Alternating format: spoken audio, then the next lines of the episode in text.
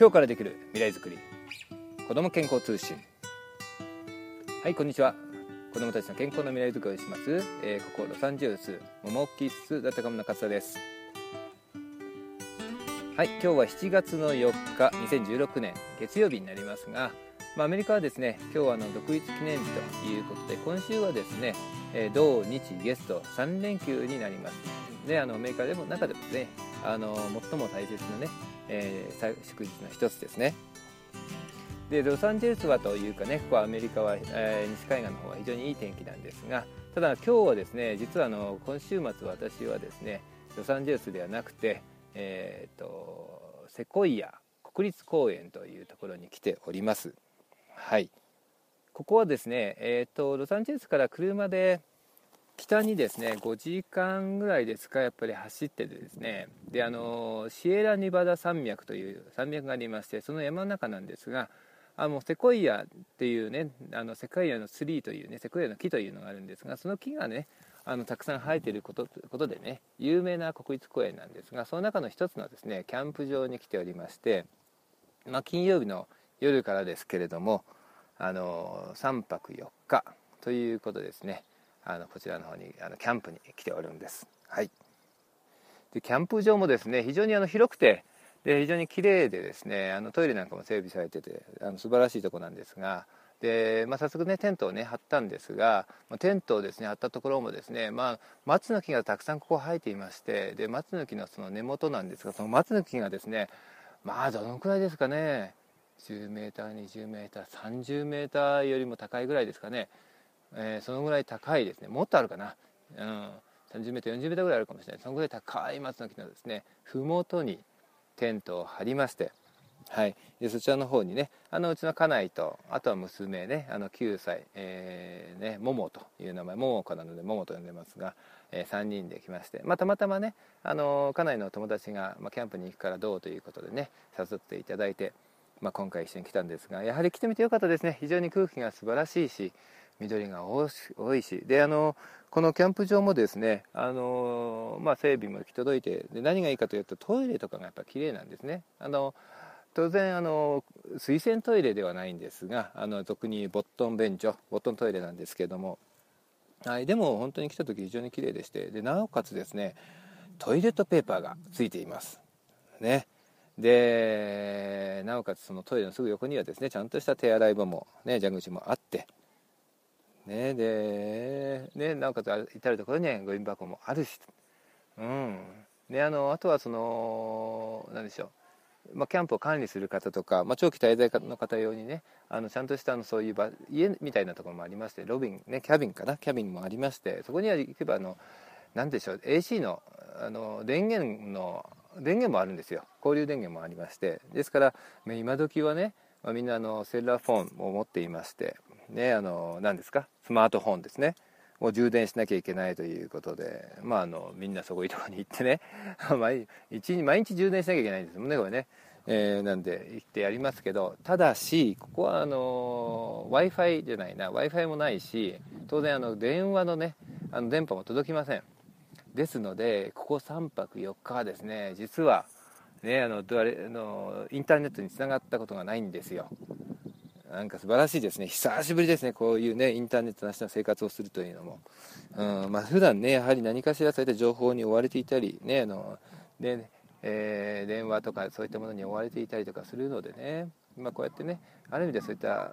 インターネットとかいろんな情報から外れてね、離れて、うん、時間を過ごすということも、ああ、久しぶりにいいなというふうに思いましたね。うん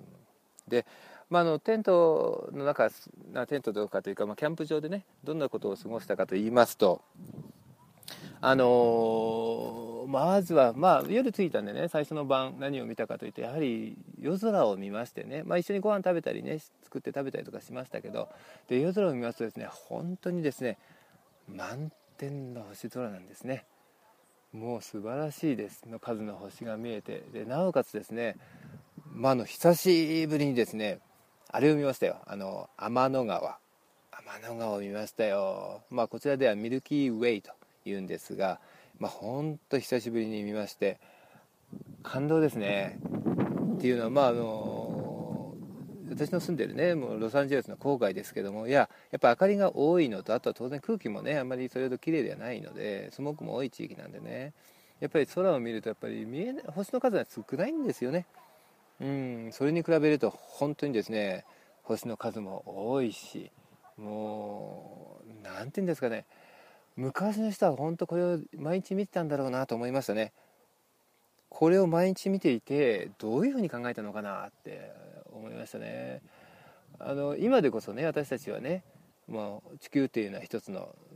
ね、玉だと球状の天体なんだと。でね空に見える星というのはそれぞれが、まあ、太陽と同じような天体なんだということをね、まあ、理解そういうふうに理解をしているわけですけれども、うん、でも昔の人がそういったそういったね知識が当然ないわけですから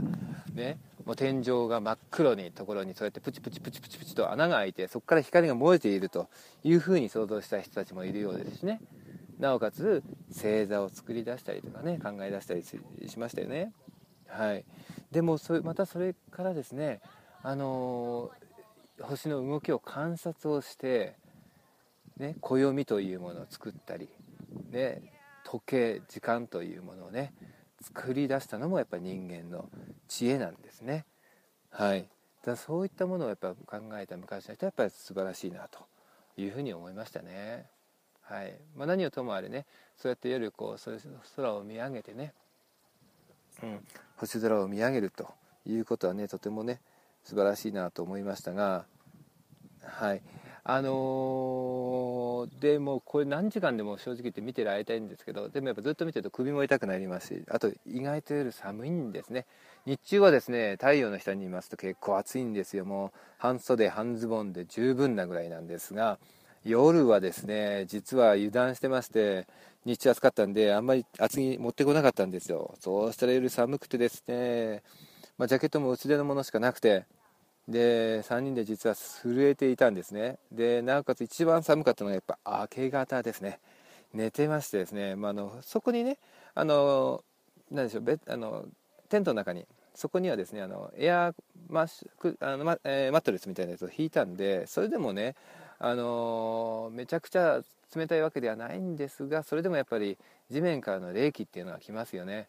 まあ、明け方なんかねやっぱ腰が痛いとか足が冷たいとかなんかねなかなか大変でした。はい。なんでまあねそれでもまあいろいろ他のもの準備して2泊目3泊目はねなんとかすごこなしてきたんですけれども。はい。まあ、でもやってそういった寒さというものもね改めて地面の上にそうやって寝るというのもねまあ経験としてはいいのかもしれませんね、はい、ただやっぱ準備はちゃんとしていった方がいいなというふうに 改めて思いました、まあ、今回正直言ってね言い訳ですがあの金曜日にこちらに向かってきたんですが木曜日までちょっとねしばらく出張に私も出かけていてね私自身があまりあの準備に関わってられなかったんでちょっとね家内と、ね、お友達に任せっきりになっていたのが正直言ってあの反省点です、えー、次回はねもうちょっと少し、えー、関わってえー、自分でやっぱりこう理解をして、ね、準備をしていかないといけないなと。天候なんかもしっかりね調べておかないといけないなというふうに思います、はい、ちょっと反省でした、はい。まあ、でも逆にそういった寒かったからこそですね。朝起きてね。で、まあ起きまあ、朝起きる時もその鳥の声と虫の声と、ね、優しい日差しで起きまして、ね、寒いですけれどもそういうところにあったかいお湯でコーヒーを飲んだりお茶を飲んだりあれやっぱ最高ですね。本当ですね。はい。まあそんな感じでですね、まあ、キャンプ場をに過ごしておりますというところです。まあまあ今日もう最終日なんでもうねもうテントも畳んでこれから帰るところなんですがもうちょっとねあのー、名残惜しいんですけども、まあ、これから帰りますというところです。はい。でちょっとねあのせっかく、まあ、こういった形でキャンプというところに来たんであのー、まず自然に触れるということをねテーマに一つ今回は話をさせていただきたいと思います。はい、でそのですねこのセコイアナショナルパークのですねあの一つのあの人気というか、えー、有名なものっていうのはですね何千年にもわたるですねあの樹齢何千年のですねセコイアツリーというのがやっぱあるんですよ。でこれがですね高いもので高さがですね 100m を超えるんですと。すごい高いんですよ。そしてあの太さねあの直あの幹の太さですね。幹の太さがもう本当に直径がねもう 4m5m ぐらいするものがまあざらにあったりします。はい。中ちょっとした中ぐらいのものでねもう本当に1 m とか2 m ぐらいあったりしますからね、まあ、そういった木がうおーって生えているというそういうとこなんですが、はい、でね、あのー、そういった木が生えていてででじゃあそれだけ大きな木だったら根っこはすごいんだろうなと深いんだろうなと思ったんですがただ実はですねいろいろ説明を聞いてみるとですねこのセコイアツリー実はその地べたにですねある程度こう地中にずっと行くとですね実はこの山はですねやっぱり岩盤岩場なんですね。はい。でで実はそんなに深く根っこを張ることができないんだそうなんですじゃあねあの山のこの季節というか風雨とか雪とか、ね、風雪ですかっていうのは非常に厳しいですから普通だったらそんなね根っこが深くなかったら何百メートルもするような木がね立ってられないんですよ。ね、じゃあなんでそういったねあのすごい高い木が立っていることそれが何千年も何百年も何千年もねあの生きながらえていくことができたのかというとですね実はそのそれぞれのセコイアツリーの木の根というのはですねその地面の中地下でですね実はあの絡み合ってるんだそうです。だから1本の木ではなくて何本もの木の根が横に絡み合ってそれがネット状になっているんですって。面白いですよね。それがネット状になっているからこそその丈夫に、うん、要するにあの地盤というか基礎が固められているんですね。なので厳しい風雪にあっても、うん、あのー、倒れないんです。はい、ということを聞いてですねおおそれはすごいなというふうに思いました。で、まあ、これねあの、ま、無理やりかもしれませんけどくっつけますと私たちの人間の生活にくっつけますとですね。はい。人間一人の力どんなにですねあの図体がでかい頑,、ね、頑丈な頑強な男であったりとかね。うん、どんなに意志がすごい強い人であったりとかすごい頭が良いとかね。すごい技能を持っているとか言ってもやっぱり人間一人の力というのは小さいですよね。はい、でもそれがやはり、ね、あの横につながる要するに仲間がいたり家族がいたり、うんね、友人とか、ね、そういったものがやっぱりこう集まる、まあ、会社であればそういった同僚とか、ね、うんそういった会社での組織なのかもしれませんがでもそういった人々がやはりつながって横につながってそれぞれが力を合わせることによって大きなものを支える大きなものを作り出すことができるんだなということだと思うんですよね。うん、ですから一人の人間がいるっていうことは実はその地下にはですね大きな大きなネットワークがやっぱすでに存在をしているんです。はい。ね、ですから、まあのね、私たちがやっぱり桃木須田高むという中で未来の、ね、子どもたちを、ね、健康な子どもたちの未来づくりなんていう話をしますけどじゃあどんな子どもがに育つのが一番理想なのかという時にもちろんたくましく自分の力で生き抜いていけるそういった子ども大切ですよね、うん、生きていかなかったらしょうがないですからそういった子どもは大切なんですがでもそのためには実は他の人たちといかにコミュニケーションをとっていかに強いネットワークそれが家族であり友人であり知人であり同僚であり会社仲間でありクラブの仲間であり学校の、ね、クラスメートでありでもそういった人といかに、うん、強い絆を作っていけるかとネットワークを作っていけるかとかそういった能力とかスキルというものがやはり大切なのではないかなと思います。はいまあ、そういう自分もねやはりじゃあ自分がどこまであるかというとまだまだだなっていうふうに思うことばっかですけどもでもそういうことがやっぱりねあの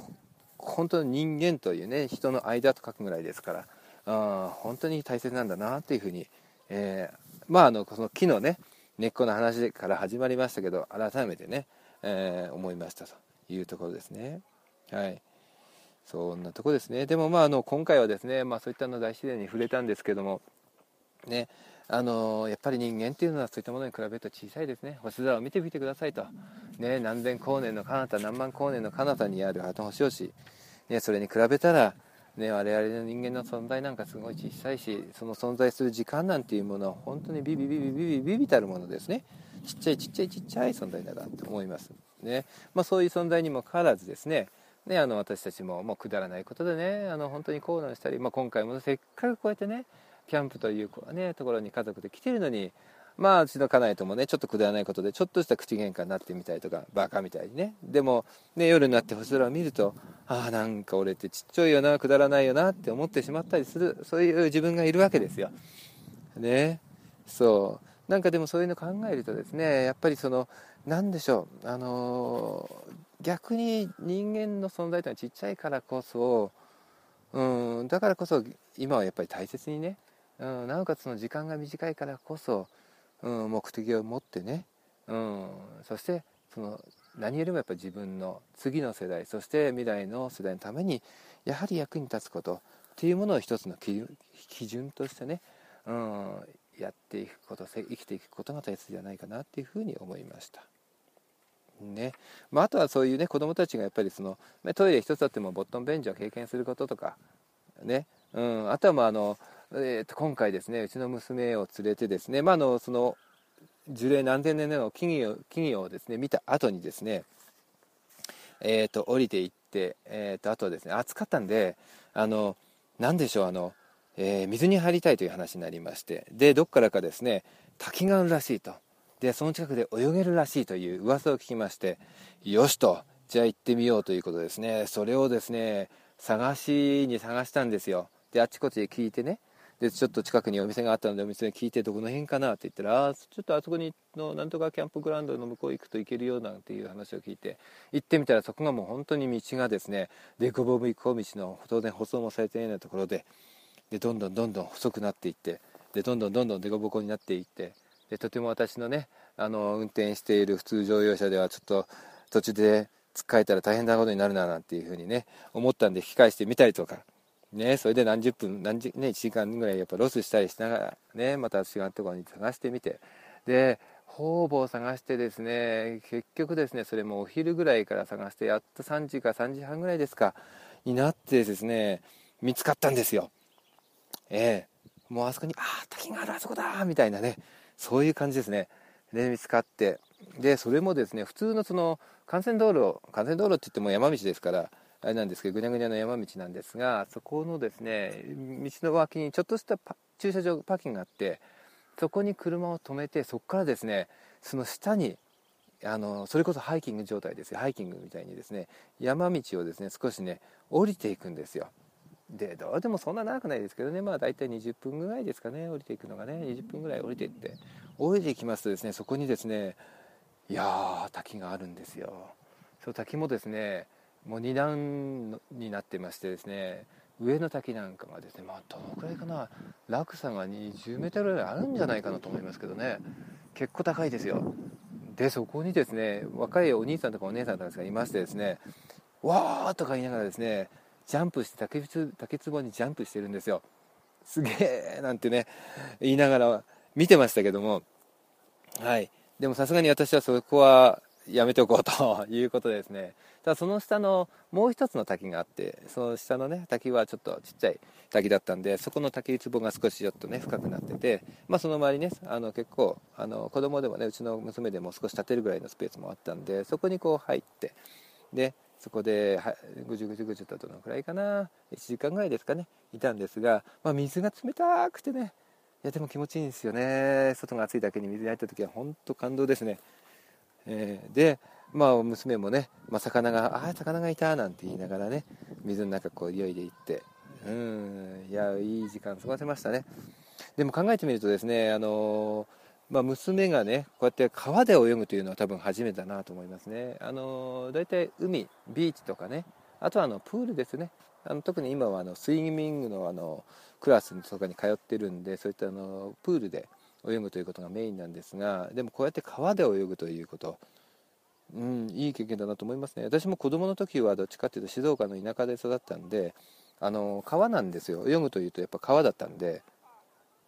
はい。なんで、まあ、あのうちの兄貴がねあの3歳年上の兄貴がいたんですが小学校の時はもう本当にあれですねうちの兄貴と友達が川に行く時にくっついててで一緒に川に行ってで本当に同じようにその川べりから、ね、ちょっとしたあの何でしょうあの川縁の深みがあってそこに飛び込んだりとかね。そんなことをしてた方なんで、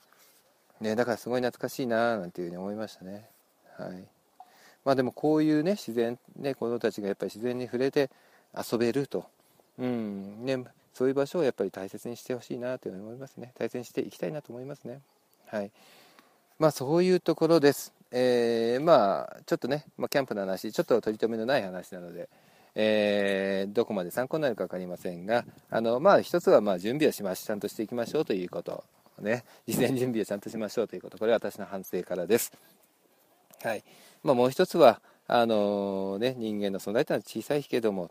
うん、でもやっぱり子供が育っていく上ではやっぱり大切なのはね、あのー、自分自身で生きていく力もとと同時にですね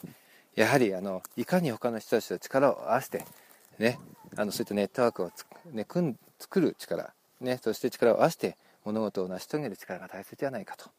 いうことですね、まあ、あとは当然ねその自然に触れて自然をやっぱり感謝する心とかねうん、大切にする心というものをぜひねあの養っていけたらなと思います。はい、でそうですね、まあ、あと一つだけですけどもあの今回来てですね一番最初やっぱ感じたのがあってですねこの森を見てですねうわーっと思ったんです。何がっていうとですねあのたくさんの木々がですね枯れてるんですよ。どういうことかと言いますとねまあ主特にですねあの松の木が被害が多いらしいんですがここカリフォルニアはですね、まあ、南カリフォルニアあの西海岸も全般なんですがアメリカの。は本当にですねあの水不足なんですよ。でもう干ばつ過去10年ぐらいずっと干ばつでしてで、まあ、特に過去5年ぐらいはあのそのあれがひどくてで最高気温の更新が本当に毎年のようにされているような状態で本当にあの大変なんですが、まあ、それは人間の生活も当然ですしあの農業とかそういったものに与える影響も大きいんですがプラスしてここではですねその干ばつのためにですね木々がですねやはり弱っているらしいんですね。はい、木々が弱っているところになおかつあの名前はよく分かんないですけど松の木につくその小金昆虫がですねなんとかビートルとかっていうんですがそれがですね大量発生していましてそれがその弱った松の木を食い荒らしているらしいんです。でで運転しているとですねそういったあの、ね、林の中森の中を運転してるんですが見ますとですねもうひどいとこではもうそれこそ40%半分近く茶色くなってるんですよね。いやあの冬に秋とか冬になってねあのこあの落葉樹がねあの茶色く葉っぱが茶色くなって落ちるっていうのはいいんですけどこうやってね針葉樹である松の木とかって普通はこんな風に枯れないですよね。これがですね、えー、針葉樹か針葉樹ね。そう。でそれがですねこんなにも茶色くなってうん。ででこの高さ高いもの何十年も何百年も下手したら立ったような木がねこんなになってしまうなんて本当に悲しいですね。いやなんかいやひどいなと。見ているのが辛くなってなんか悲鳴を聞いているような感じ。森の悲鳴を聞くような感じですね。うん。でまあねそういったあのダブルパンチなんですけども、ね、その2つの大きな理由によってね干ばつと虫というね理由によってこういったことが起きているんですがでもこれじゃあなんで起きたのかということあるんですがうん。で一つはその本当にどこまでそれがね原因かといったらあれかもしれませんがただ今言われているようにやっぱりグローバルワーミング、うん、地球温暖化というものが現実に起こっていてそのために、ね、あのある地域では干ばつある地域では、うん、水が多すぎて、ね、洪水になりある地域では非常な高温で、ね、暑さになってある地域ではもうすごい寒さになってみたいなことがやっぱ起きているのは現実ででそれが人間のねやはり活動が原因によってそういったものを起こしているのであればそれはやっぱ何かしなきゃいけないでしょうと。いうとこですよね。だってねこんなものが続いていて本当に何千年もねかけてでせっかくできたそういった大切なね森林が失われていくようではあ本当に情けないですよね。うん、プラスしてこの昆虫がですね実はあのもともとこのアメリカに生息するものではなくて実は東南アジアから来たらしいんですよ。どうやって来たか？多分ですけど向こうで作った家具とか何とかがアメリカに輸入した時に多分その虫がついてきたんじゃないかなっていうようなことを言われるんですがただどちらにしても今ね物事がやっぱり便利になってグローバル化と言われますけども、ね、世界が近くなるのはいいんですがでもそれも結局人間の活動の一つですよね。人間の活動にによってそういった害虫とまあ害虫ですよね。その木々にとっては害虫ですから。害虫がですねやっぱりねあの意図しなくても輸入されてしまったわけですよ。そしてそれが現実としてこれらの木々を森林を破壊をしているということが現実に起きているということをやっぱり、まあ、あの過去にそういった話も聞いたことありますがやっぱ改めてこう目の当たりにしてそのスケールのでかさというものを現実に見てうんいやこれはひどいなというふうに思いましたね。はい、ですからまあ、あの私たちがやっぱりそういった責任があるんだなと人間というものがですねやっぱり自然をやはりある程度大切にするということ、うん、そういったものをやっぱり守っていく責任があるんだなというふうに思います。っていう時にじゃあグローバルワーミング私たちは今何できるのかって。ね。うん。時にやっぱりできるだけエネルギーを、ね、消費しないようにしようとか、うん、ゴミをできるだけ出さないようにしようとか。ね、えー、できるだけねあのー何でしょう水を大切にしようとかいろんなことがまず身近なところからできることがあると思うんです。うん、物を買う時でもやはりできるだけそういった自然にねうんを配慮したものを買う、うん、または逆に言えば物はできるだけ買わないというのも一つの方法ですよね。はい、プラスしてやっぱり木々をやっぱり育て逆に育てていこうと。でハゲ山があったらやっぱり植林をするような活動も今ありますからそういったものに参加するとか。またそうでなくても自分の裏庭とかね、自分の身の回りにでやっぱり緑を増やしていくとか、まあ、そういったことはねやっぱりできることだと思います、まあ、私もそんな大したことできてないんでねまだまだこれからねそういったものもやっぱやっていかなきゃなと思います。はい。是非ねあのー、本当に今日から今からやっぱりできることを一つ一つね自分たちが心がけて少しでもこのね大切な自然というものを残していけたらなと思います。はい。まあ、ということでですね、まあ、今回ちょっと長くなりましたが、えーと、キャンプ場から、えー、セコイア、えー、ナショナルパークの、えー、キャンプ場から、えお送りさせていただきました。またね、あのこういったいろんなところに行った時に、え同じようにポッドキャストがね録音できたらまた楽しいかなと思いますので、えよろしくお願いいたします。まああのまあ、やっとね今回は多分5回目だったと思いますが、えー、1ヶ月続きました。ありがとうございます、えー、なんで、まあ、今後ねぜひもより長く、えー、続けていけるようにまずはあの 1, か、えー、1ヶ月そして次は3ヶ月そして1年そして3年と続けていけるようにね頑張っていきたいと思いますはい、あとはまあ私たちの、えー、ももキッスだったかも MOMOKISS だったかもの方でもねいろんなその健康情報ですとか、えー何でしょう子育て情報またあのサプリメントのねあのご紹介なんかもしておりますので是非、えー、ご興味のある方はご覧いただけたらなというふうに思います。では、えー、今回も長い間ありがとうございました。是非今日もねあの元気で、えー、頑張って頑張りましょう。はい、ありがとうございます。失礼します。